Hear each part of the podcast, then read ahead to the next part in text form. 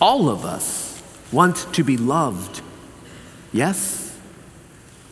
Some of us are afraid to love because we've been hurt and find that trusting another person enough to love them is frightening. Yet Jesus does call us to love. Some of us are afraid to be loved. The opposite of loving, I guess not the opposite, the uh, opposite side of the same coin, perhaps, is to be loved. The first side we talked about is trusting enough to love. The second side of the coin, the other side, is being vulnerable enough, opening ourselves up enough so that people will get to know us so that we can be loved. But quite often, one way or another, we are afraid. The most commonly repeated phrase in the Bible is fear not, or have no fear, or do not be afraid, or be not afraid. It appears over 100 times in the Old Testament and about 44 times in the New Testament. That phrase is so important in the Bible, we decided to create a four week message series about it. This is it. Week one Be not afraid.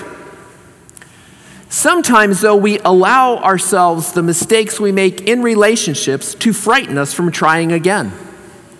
There's one little mistake that tears quietly at the fabric of our relationships, especially our marriages. I heard someone once explain it this way It's like the pin-prick hole I found in our leather couch.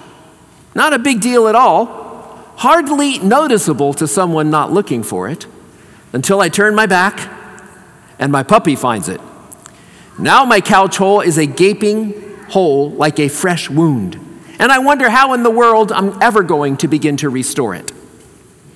This pinprick hole in our leather couch, per se, often occurs when we become confused between the aspects of glory and love.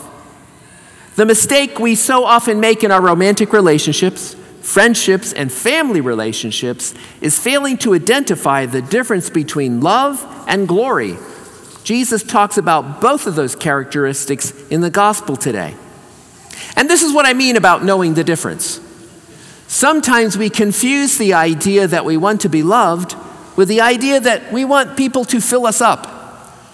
We want our spouse to be all we need them to be, to find us attractive but not bug us too much, to work hard and provide, and or or keep the house organized and steady, be available when we ask for something else, to know just the right words to say at the right time, and when to keep their mouth closed and just listen. We want to be able to walk away from any given conversation, sexual experience, or mealtime with our spouse and feel full of love and care, and a sense that all is right with the world. We see the cultural pressure for this. We see it reflected in the glorious large prom invitations and the TikTok or Facebook posts about a spouse's gift or thoughtfulness that rival the most romantic novella. But fulfillment isn't our friends, our neighbors, our spouses' jobs. Fulfillment is the work of the Holy Spirit through the gift that Jesus Christ has given you the gift of His life. The gift of His life is the gift of His love, the gift of His love for you. That love now flowing through you, which we all crave more and more of, is the power of the Holy Spirit flowing through your veins. The presence, the words of affection, the grand idea of beautifully completing one another's sentences, and the sweeping romantic gestures we humans share with one another or desire from one another aren't really love. Those things are glory. Those are things that make us feel good and they make us feel full, and they are good. However, they cannot hold the weight of our needs. Only God can hold the weight of our needs. When we find ourselves looking from a friend, a neighbor, a lover, a spouse, particularly if we're looking for some grand gesture, we can ask ourselves Am I looking for love? Or am I looking for glory? Am I seeking, that is, to be glorified by another? In other words, do I want a relationship or am I looking to be noticed? That's really the crux of the matter. Do I want a relationship where sacrifice is part of love? Do I want a relationship where giving my life to Christ is a part of love? Do I want a relationship where knowing that ultimately the love I have in my heart my soul, my being, comes from God Himself? Or am I simply seeking to be noticed, to be recognized, to be appreciated, to be approved? Wanting to be noticed is often a manifestation of our own fear, our insecurity. We want to be noticed or glorified because we feel inadequate. And you know, all of us are insecure to some degree. I know I am. Even egomaniacs, which perhaps you know one or two, the bottom line of that is they're just insecure people. God sent us the Holy Spirit so that we would be full.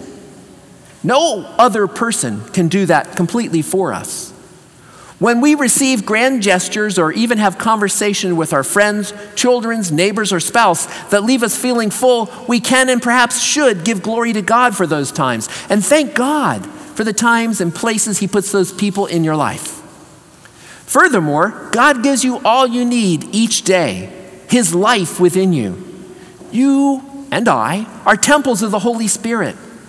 Let God breathe more of His Spirit into you, especially when you find yourself feeling like you need to be filled.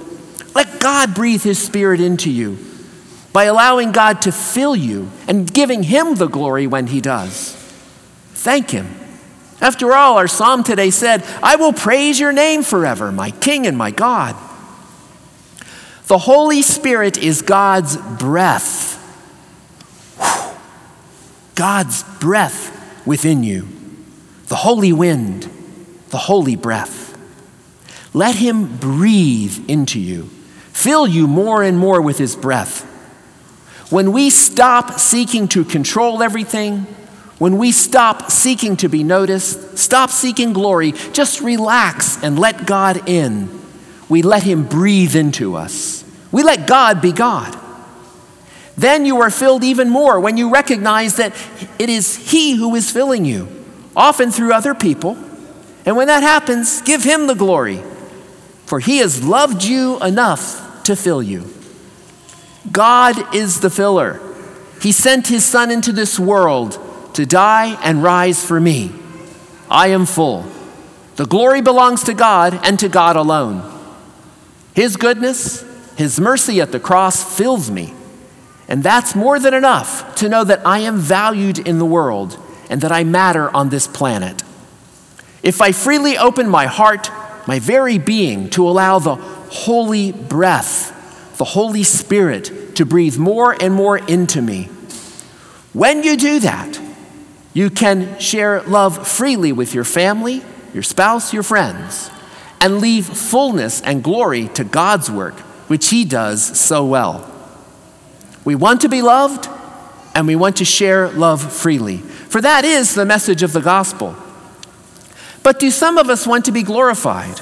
Are we seeking to be noticed? In order to manifest the kind of love that Jesus wants us to, we have to know the difference. A way that we can show we're not seeking our own glory is by glorifying the Lord and telling other people about Him the way Paul and Barnabas did in that first reading. Be not afraid. Be not afraid to love and be loved. To God be the glory.